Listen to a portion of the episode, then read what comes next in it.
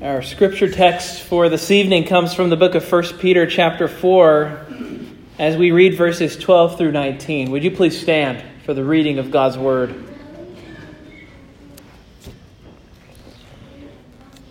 Hear now the word of God.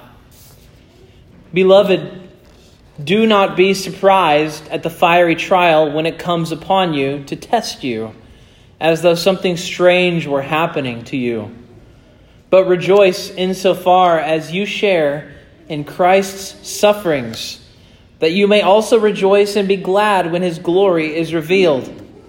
If you are insulted for the name of Christ, you are blessed, because the Spirit of glory and of God rests upon you. But let none of you suffer as a murderer or, an, a, or a thief or an evildoer or as a meddler. Yet if anyone suffers as a Christian, let him not be ashamed, but let God glorify, let him glorify God in that name. For it is time for judgment to begin at the house of God. And if it begins with us, that will be the outcome. What will be the outcome for those who do not obey the gospel of God? And if the righteous is scarcely saved, what will become of the ungodly and the sinner? Therefore, let those who suffer according to God's will entrust their souls to a faithful Creator while doing good. Thus ends the reading of God's holy, inspired, and inerrant word. May He lay its eternal truths on our hearts this evening. Let's pray together. Lord, by nature, our eyes are blind and our ears are stopped up. Would you help us through your Spirit to see you? To hear you, and to love you as you set yourself before us in the text tonight. We ask it in Jesus' name. Amen. You may be seated. One of the greatest things about our God is the counterintuitive way that He works in the lives of people and in history. You know, we see this time and time again in history. We've seen it in the Old Testament as well. Think about this. In the Old Testament, uh, he conquers Jericho through his people using just some trumpets marching around a city. That is very counterintuitive. That is not the way you and I would plan on knocking the walls of a great city down. I think we probably would all admit that much. Uh, think about this. He uses Gideon with his tiny army of 300 men to destroy a much larger army. Uh, think about this. In the Gospels, Jesus uses 12 scared and trembling men to spread a message that conquers the world. And in our lives, God works in counterintuitive ways. And especially, I'm thinking this evening, because of our passage, of suffering. Because by now, I'm sure you see very little, there's very little or no debate that if the point of 1 Peter wasn't to teach us to live as Christians and sojourners and strangers in the world, the point of the book would probably be suffering and how to do it well. Uh, suffering seems to almost be the heart and soul of this book, if we're honest, if we're looking for its heart and soul. And it's no accident that this book, about being strangers in a land where we don't belong, has the idea of suffering as such a major theme. Because strangers and sojourners suffer. The question isn't whether we will suffer, but how we'll suffer as far as Peter is concerned. And Peter is absolutely committed to making sure that we suffer well and that we suffer for the right reasons, not the wrong reasons. And if I could use one word to sum up how Peter views suffering, it would be this word fruitfulness. Fruitfulness. Because as I as I mentioned, God's way of working is counterintuitive. He uses the stuff that we can't explain to do great and unexpected things. And especially tonight, he says, fruitfulness looks like this death in us, life in others. Death in us, life in others. Suffering for us, glory and rejoicing and flourishing and spreading out from that suffering for others. So, one of the places Paul saw this happen firsthand, suffering turning into fruitfulness for others, think about this, was the life of Stephen. Stephen was the preeminent apologist in Jerusalem. Uh, Luke says there was nobody that could withstand Stephen. And you hear that sermon that he gives in Genesis 7. It is a masterpiece of biblical theology. As he walks us through the entire history of Israel, this man is gifted. This man is a blessing to the church. And yet he suffered. And, and I think every single one of us would look at the situation and we would say, Stephen should live to fight another day. Uh, because he would be way more useful that way. He is a gifted apologist. Why would God take him out of the world now? And surely his death, at the moment it happened to the watching church, looked like the greatest disaster in the early church. And you can imagine this, this defeat happens in Acts chapter 7. You can imagine the sorrow, the misery, uh, the, the, the sadness of the people, and yet, years later, Paul reflected on his life and his journey to Christ. And it surely became evident to him that the suffering that Stephen endured ended up being the raw material that God used to produce incredible fruit, including the conversion of Paul. The seed of Stephen goes into the ground, and the people are weeping and they're asking God, Why would you do this? What would you possibly bring out of this man's suffering? And the answer is the greatest evangelist in all of church history. Paul later says suffering is a privilege that's been granted to you. It really is an honor, even if you don't see it as it's happening. That's something that is learned from Scripture, and it's something we can see, I think, at least most of us can see it by looking into our own experience. He has seen death, and he has seen suffering turn into fruitfulness for others.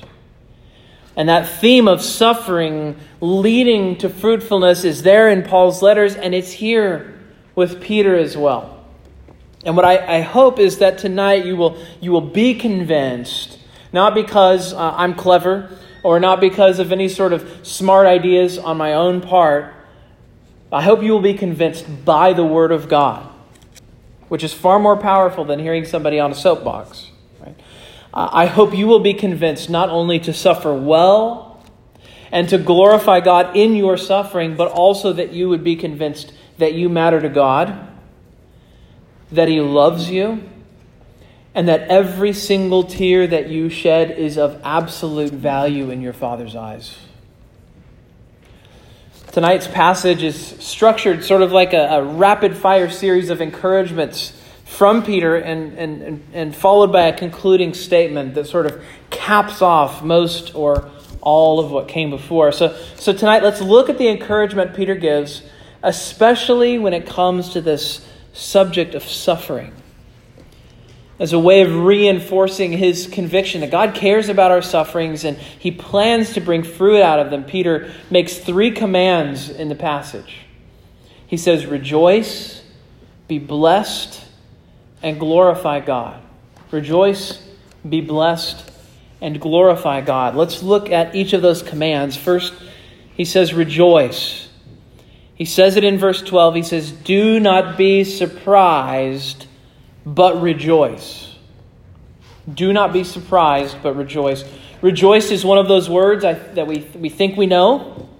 If you asked us to define it, you'd have more of a struggle, I think. Rejoicing is God's word for how we naturally respond to something good. It's a, it's a response of blessing, it is a response of delight. So in the Old Testament, you know, a righteous son, what does he, what does he do? He makes his father rejoice. Uh, in the Old Testament, what does it say about wine? It says, wine makes the heart rejoice. Uh, a fruitful land, what does it make the people do? It makes the people rejoice. Over and over in the Psalms, God shows kindness, and what does He make the people do? He makes them rejoice. And so, hundreds of times in the Bible, God's people are either rejoicing or they're commanded to rejoice. And almost always in the Old Testament, when people rejoice, it's because something good has happened to them, some blessing has happened to them. And so they respond in the natural way, they respond by rejoicing. And here's the interesting turn. In the New Testament, things get turned on their head just a little bit. Think about what Jesus says. He says, you will rejoice and weep and lament, but the world will rejoice. You will be sorrowful, but your sorrow will be turned into joy. Do you see that? That's counterintuitive. You're going to be sorrowful, but your sorrow will be turned into joy. Or, or think about this. Jesus says this. He says, You have sorrow now, but I will see you again, and your hearts will rejoice, and no one will take your joy from you. Sorrow turned into joy. Or you have that counterintuitive moment in the book of Acts where it says, They left the presence of the council rejoicing that they were counted worthy to suffer dishonor for the name. Sorrow, suffering, turned into rejoicing. And so suddenly, now in the New Testament, what happens? God's people begin acting the way people used to act when everything in their life was going their way. It is very confusing to the watching world when that happens. And Peter shows us tonight it is a very high priority for God that his saints should rejoice when it doesn't seem to make sense. He's very committed to the world seeing that seeing that counterintuitive kind of behavior. And so listen to what he says in verses 12 and 13 of our passage. He says, Beloved, do not be surprised at the fiery trial when it comes upon you to test you, as though something strange were happening to you. But rejoice insofar as you share Christ's sufferings, that you may also rejoice and be glad when his glory is revealed. Now, this is filled with a lot of, of arguments, sort of sub arguments going on here. But if you cut those out, and if you cut out some of the other points Peter makes here, I want you to hear this pattern. He says, Don't be surprised at suffering, but rejoice that you may rejoice. Rejoice that you may also rejoice when his glory is revealed. So, this is not a delusional rejoicing. He's, he's not telling us that we should sort of psychotically laugh even though our, we're in complete misery, you know, like the Joker or something like that. You know, that's not what he's calling us to.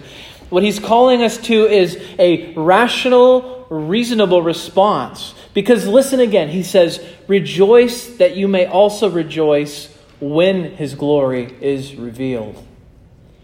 So in other words, in other words, Peter says, when suffering comes your way, rejoice because not only is suffering not strange, not only is it actually part of his plan, but his plan is that your rejoicing will be multiplied. If you can experience the smile of Christ when suffering is at its worst, think of the joy you're capable of when the whole promise gets delivered. Rejoicing now is it's almost like an investment. We talked about investments last week. Rejoicing now is like an investment for the future that you make because you trust the one who's going to deliver the promise. Back in biblical times, people didn't have banks. And so when you would travel, what were you supposed to do? Just take all your possessions with you? Well, what you would do is you would leave your money or your possessions or your thing that you valued with somebody that you trusted. And so, if the person you left it with was crooked, you could be ruined.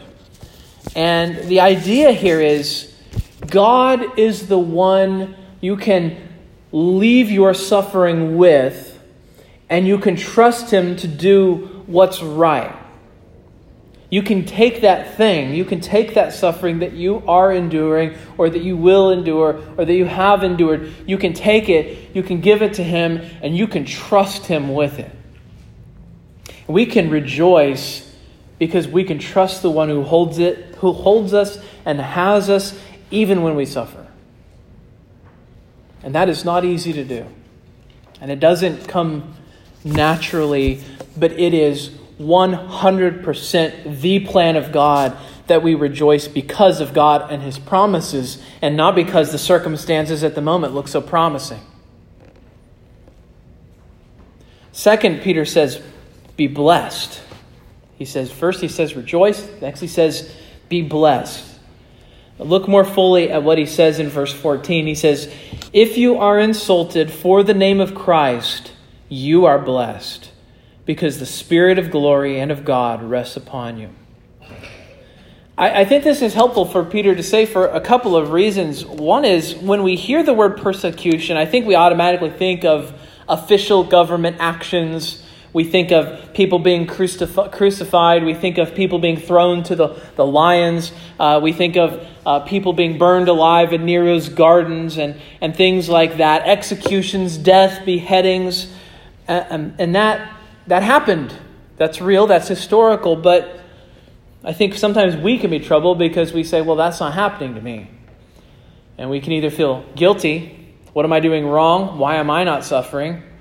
Um, or we can think, well, that the things I'm going through don't matter at all to God. And I, I wouldn't be surprised if, even as you sit here tonight, you think that sort of thing hasn't happened to me. But you think about this. By Peter's time in, in Christian history, that isn't the kind of persecution they had faced yet. By the time Peter writes this, there was no official persecution of Christians in Rome. People weren't being beheaded, uh, certainly not in any sort of large numbers, not in any uh, government capacity necessarily. That was coming later.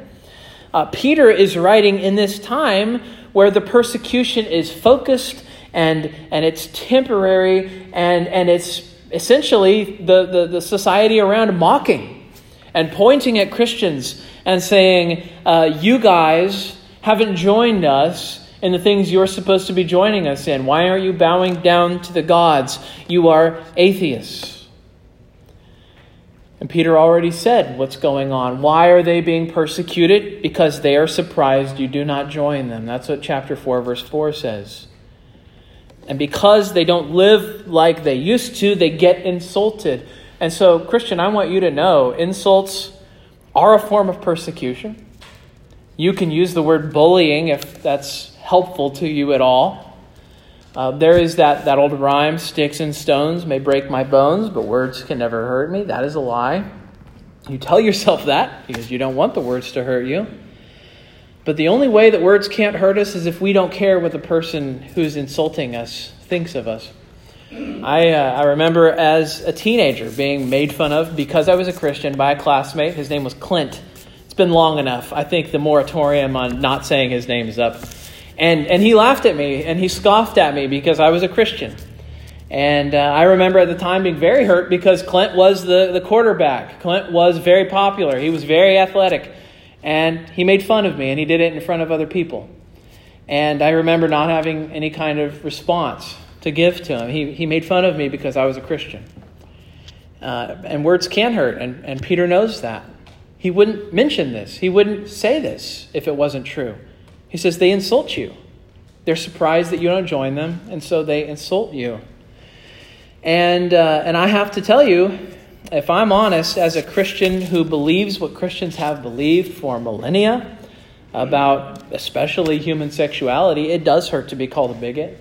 I think I'm supposed to say it doesn't hurt. I think I'm supposed to say it doesn't bother me the, to be mistreated by the world. And I realize there actually are people out there who actually qualify as bigots. There are actual human beings out there who really hate others, even though they don't know them. And they try to under, don't try to understand them first. But, but as a Christian who does love others and wants to love others better, it actually does hurt me to be called a bigot or a hateful person. That's my reflex. That's my response. And I suspect, if most of us are honest, it does bother us to be called names. It does hurt to be derided by others and hated by others. Uh, it does hurt to have Taylor Swift devote an entire music video to giving you a lecture on the superiority of her morality and mocking Christians as toothless backwoods hillbillies. It, it doesn't feel good to be treated that way. And what I would say is we must be doubly sure to outlove others as much as we can because we have to make sure, as Peter says here, that we don't deserve the insults. He doesn't say we should dodge the insults. He doesn't say we should do anything to not be insulted. But what he does say is we must not deserve the insults. Bigot is just one example of the names that Christians are called today. Back in Peter's day, the popular word was, was atheist. And these names are just the tip of the iceberg. Whatever insults we get, we had better be absolutely sure they are undeserved and unfair. We may not be able to control what others say, but we can control whether it's true. And Peter says, If you are insulted for the name of Christ, you are blessed, because the Spirit of glory and of God rests upon you. Why does he was that why does that make us blessed? Put it simply, we are we are already have the beginning of what God is going to finish in us. We've got the down payment. And so whatever the world thinks of us, they don't really know us. Whatever people may throw our way isn't true and it isn't right. And there is a certain comfort in knowing that if we're treated unjustly, if we're mocked, if we're hated unjustly, then the comfort is we have something the world doesn't understand. The insults shouldn't surprise us. Peter says, if you're unjustly insulted, believe it or not, you are blessed, and this is part of the plan. Third, this evening, Peter says we should glorify God. Verse 16. Yet if anyone suffers as a Christian, let him not be ashamed but let him glorify God in that name. So he does a contrast here. He says, he says, let him not be ashamed, but let him glorify God. So you see that exchange back and forth. Um, to know what Peter means, we need to know what it means to be ashamed. If we don't know what it means to be ashamed, then we aren't going to know how he intends us to glorify God here. The specific meaning of what Peter is saying here for a Christian to act shamefully, and especially to commit apostasy, to abandon the faith, to abandon what's been taught and given to us, the faith once delivered. It's to compromise because the pressure is so great. Peter knows the pressure on Christians. You know, in that day, the, the pressure was sacrifice to the gods. Sacrifice to the gods. Just, just make a little sacrifice. It doesn't even matter. It doesn't even mean it doesn't even have to mean anything. Just go through the motion. Just do the thing you're supposed to do. You know, just just put the rainbow flag up on your social media profile. It doesn't have to mean anything. Just do it. We'll all leave you alone if you do it. Peter is saying, do not be ashamed. Stay strong. Uh, I'm going to go back to this issue because I already raised it once and I might as well. Uh, it's Pride Month uh, for the gay community, and, and, and as Christians, we need to recognize that all people are created in the image of God, and all people are worthy of dignity and respect because all human beings bear His image.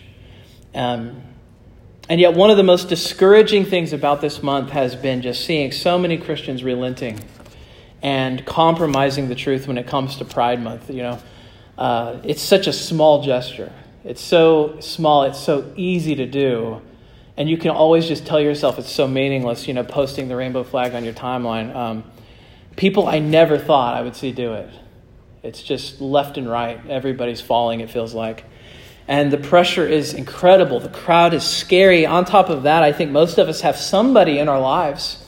I don't know about all of you, but but I do, and I know many of you do. You have somebody in your life who struggles with same sex attraction, and you think, how can I love this person and yet not compromise? And, and we want to know, how can I love them in a way that honors God? Is, is the culture right? Am I just supposed to say that everything that feels okay, good is okay in God's sight? And I, I can't even say that about myself and my own thoughts and feelings. Am I supposed to say that about everybody else? And it is incredibly tempting to compromise in the name of what we think the culture says might be love. We should absolutely love our neighbors. We should absolutely love our family, regardless of the sin in their lives. God did that for us. He showed us love, even when we didn't deserve it. But we can do better in our love than reinforce destruction. Now, now, I've mentioned this issue twice this evening. Why am I doing that? Is it because I'm obsessed and I can't think of anything else? Well, I mean, not at all. As your pastor, though, it's my job to take the current pressures that you feel, and I know you all feel this.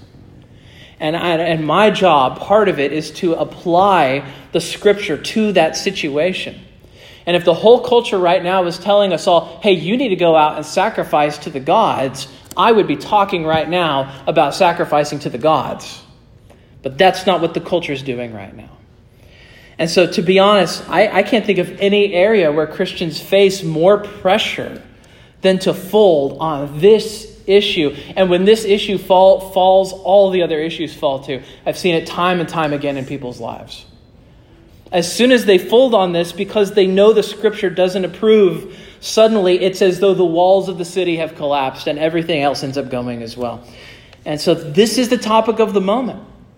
And I think I would be negligent if I didn't make this application here. There, there will come a day, if you don't feel the pressure yet, where you will need this encouragement. And maybe if you don't need the encouragement, your children or your grandchildren or your great grandchildren will. I am absolutely sure of it. I really think that that's what Peter is doing here. He says, if you suffer, if you feel the culture's pressure to conform, and if you act just like them, he says, do not be ashamed, don't do it. To capitulate is to be ashamed. He says, resist, stay strong, tell the truth, even to your own hurt. And yet we should do it with respect. And yet we should do it with love. We should not do it with mockery. We should not do it by treating others badly. Now, they'll still call us bigots, they will still call us haters. That's something we can't avoid because unless we completely give in, unless we completely change, unless we completely bow the knee and say no to God, unless we do that, they will never be completely satisfied. So we should never take halfway measures. And yet we know if our behavior has deserved scorn. And we should never, ever deserve to be called bigots. We should love and yet without compromising. And so for, so for Peter, if we are professing Christians and we do something to earn the name of thief or evildoer or meddler, or in this case, I'm going to say bigot, he says, then we are ashamed. And if we abandon the, the, the, the truth that God has given to us, we are ashamed. We've abandoned the faith. And if you look in, the beginning of the book of Job, you know, Job, he lost everything. He lost his, his children, he lost his home, he lost his flocks, he lost his money, and his wife told him to do something. She said, Curse God and die. She was tempting him to do what Peter says don't do. She tempted Peter to be ashamed, just curse God and die. She was tempting him to become apostate. And so, what is the opposite of being ashamed here? What does it look like to glorify God here? What does it look like to not be ashamed? Peter says you can glorify God by remaining faithful. You can glorify God by living with integrity, by living out the name of Christian, and not in a sense by taking the Lord's name in vain. Let not the name of Christ be wasted on us as believers. His name is not just a slogan that gets pasted onto us. He is a person who encompasses all our life. Glorify Him, testify that He's wor- worth it in how we live and how we love others, even as we're festooned with insults and hatred. In the end, Peter says, it is time for judgment to begin at the house of God. So he's, he's pointing out something that was true even in the Old Testament. This is a phrase that comes from Malachi chapter 3. And the point of the phrase is if God is deeply concerned about how his people live and how we treat one another, even as those who receive grace from him, imagine how concerned unbelievers should be. I, don't, I do think that we as Christians do make a mistake when we are overly fixated on how unbelievers live. Um, if we are not careful, we can end up making it our life's mission to whitewash society and push for people to get their act together and be moral people, and yet we can forget that before all those things, He is concerned about us as His people. I think one of the great shames of evangelicals in the last 20 years is we've been deeply concerned about the private behavior of other people, and yet that less outwardly scandalous behavior of us doesn't bother us in our own hearts and among our own people. Sometimes we even excuse it and write us off, write it off. Well, he's just a baby Christian. This shouldn't be, says Peter. Before we focus on the behaviors or lifestyles of others, how do we live? What do we love? Are, are we the sort of neighbors we're supposed to be? Judgment begins first at the household of God. What Peter makes here in his conclusion is an argument from the greater to the lesser. He says, if even Christians face the judgment of God, and yet they survive it in Christ, but even if Christians face the judgment of God, know that the very ones who have caused your suffering will face that judgment as well. And if they are not in Christ, then they have no, no shield, they have no protection, they have no shelter from the judgment of God. And so the promise here is simple God will deal with all our pains, and He will deal with the source of our pains too. So that means, let's get practical. If you're a school kid and you are being bullied, the promise is that God cares about you, and He knows the ones who torment you, and they will have to answer for what they've done. So if you're a kid and someone's picked on you or been mean to you or cruel to you, you need to believe and you need to know that God will do the right thing. It means that if you just got fired because of your Christian convictions, because you couldn't do something that you were forbidden to do by God, the promise here is God cares and He will make those who did this answer to Him one way or another. Uh, either they will eventually bow their knee to Christ in this life or they will do so at the judgment if you're in pain, if you're fighting sickness, if you're in agony, the scripture promises that the serpent who began all of this will be judged, and we know his judgment. He will be thrown into the lake of fire forever and ever. And that's not the end of the promise either. The promise is he will wipe away every tear from our eyes. He knows your tears. He counts your tears. He will wipe every tear you have ever shed or ever will shed. He will make up for all of it. He says, Death shall be no more, neither shall there be mourning, nor crying, nor pain anymore, for the former things have passed away. This sums it all up. If you missed everything else that has been said, lean forward, listen now. How do we respond to that promise that our suffering will be answered for? Verse 19 holds the key. He says, Let those who suffer according to God entrust their souls to a faithful Creator while doing good. Answer this question in your own heart and in your own mind. Who has suffered the most unjust suffering in all of human history? The answer has to be Jesus. There's just there's no contest. And if, if you asked who has had the most fruitful life in all of human history, the answer would also have to be Jesus.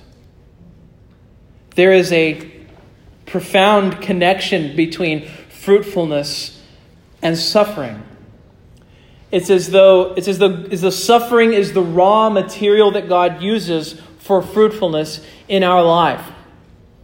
Uh, verse 19 is exactly what Jesus did. It says, Entrust yourself to a faithful Creator while doing good. Think about this. Peter is calling us to do exactly what Jesus did. How do I know this? Because listen to what Peter said earlier. He said, When he was reviled, he did not revile in return.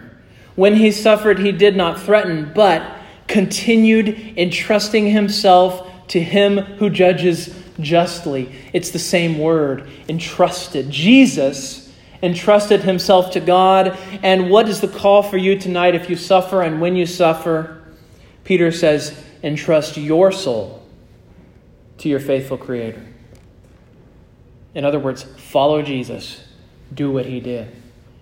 How do how we suffer exposes what it is that we trust in. So do we really believe that God will make this right? How we live shows if we believe that or not. So if the crowd shouts, change or we will hate you, part of the way we really trust God is by refusing to do it because we know in the last days those threats will ring empty. He calls you to follow the road of Jesus and remember that He knew suffering firsthand and He knows yours as well. Entrust yourself to Him just like he entrusted himself to the Father. In the meantime, he says, Don't be surprised, but rejoice. If you're insulted, remember that he's blessed you. And finally, he says, Don't be ashamed. Our God is using your suffering, even your hidden suffering that no one else really knows. He is using that to bring incredible fruit into your life and even as a blessing in the lives of others. So if you find yourself suffering in silence, wondering to yourself, does he care? Does he listen? Do I matter? His unambiguous answer is, You matter. I'm counting your tears. I will answer every one of them with more joy and greater blessing than you could ever possibly know. That is his promise to us. Let's pray. Our God, I don't think I could number all the ways that your saints, even in this room tonight, have suffered or even will suffer. None of us can know what the future holds, but we know that you do. Would you, O oh God, work in our hearts a deep trust, persuading us to the core of who we are that we really can commit ourselves into your hands? just as your son did when he experienced suffering firsthand. Would you convince us, Lord, that you can and you will bring fruit even out of the hardest, harshest soil of our own lives? We ask it in Jesus' name. Amen.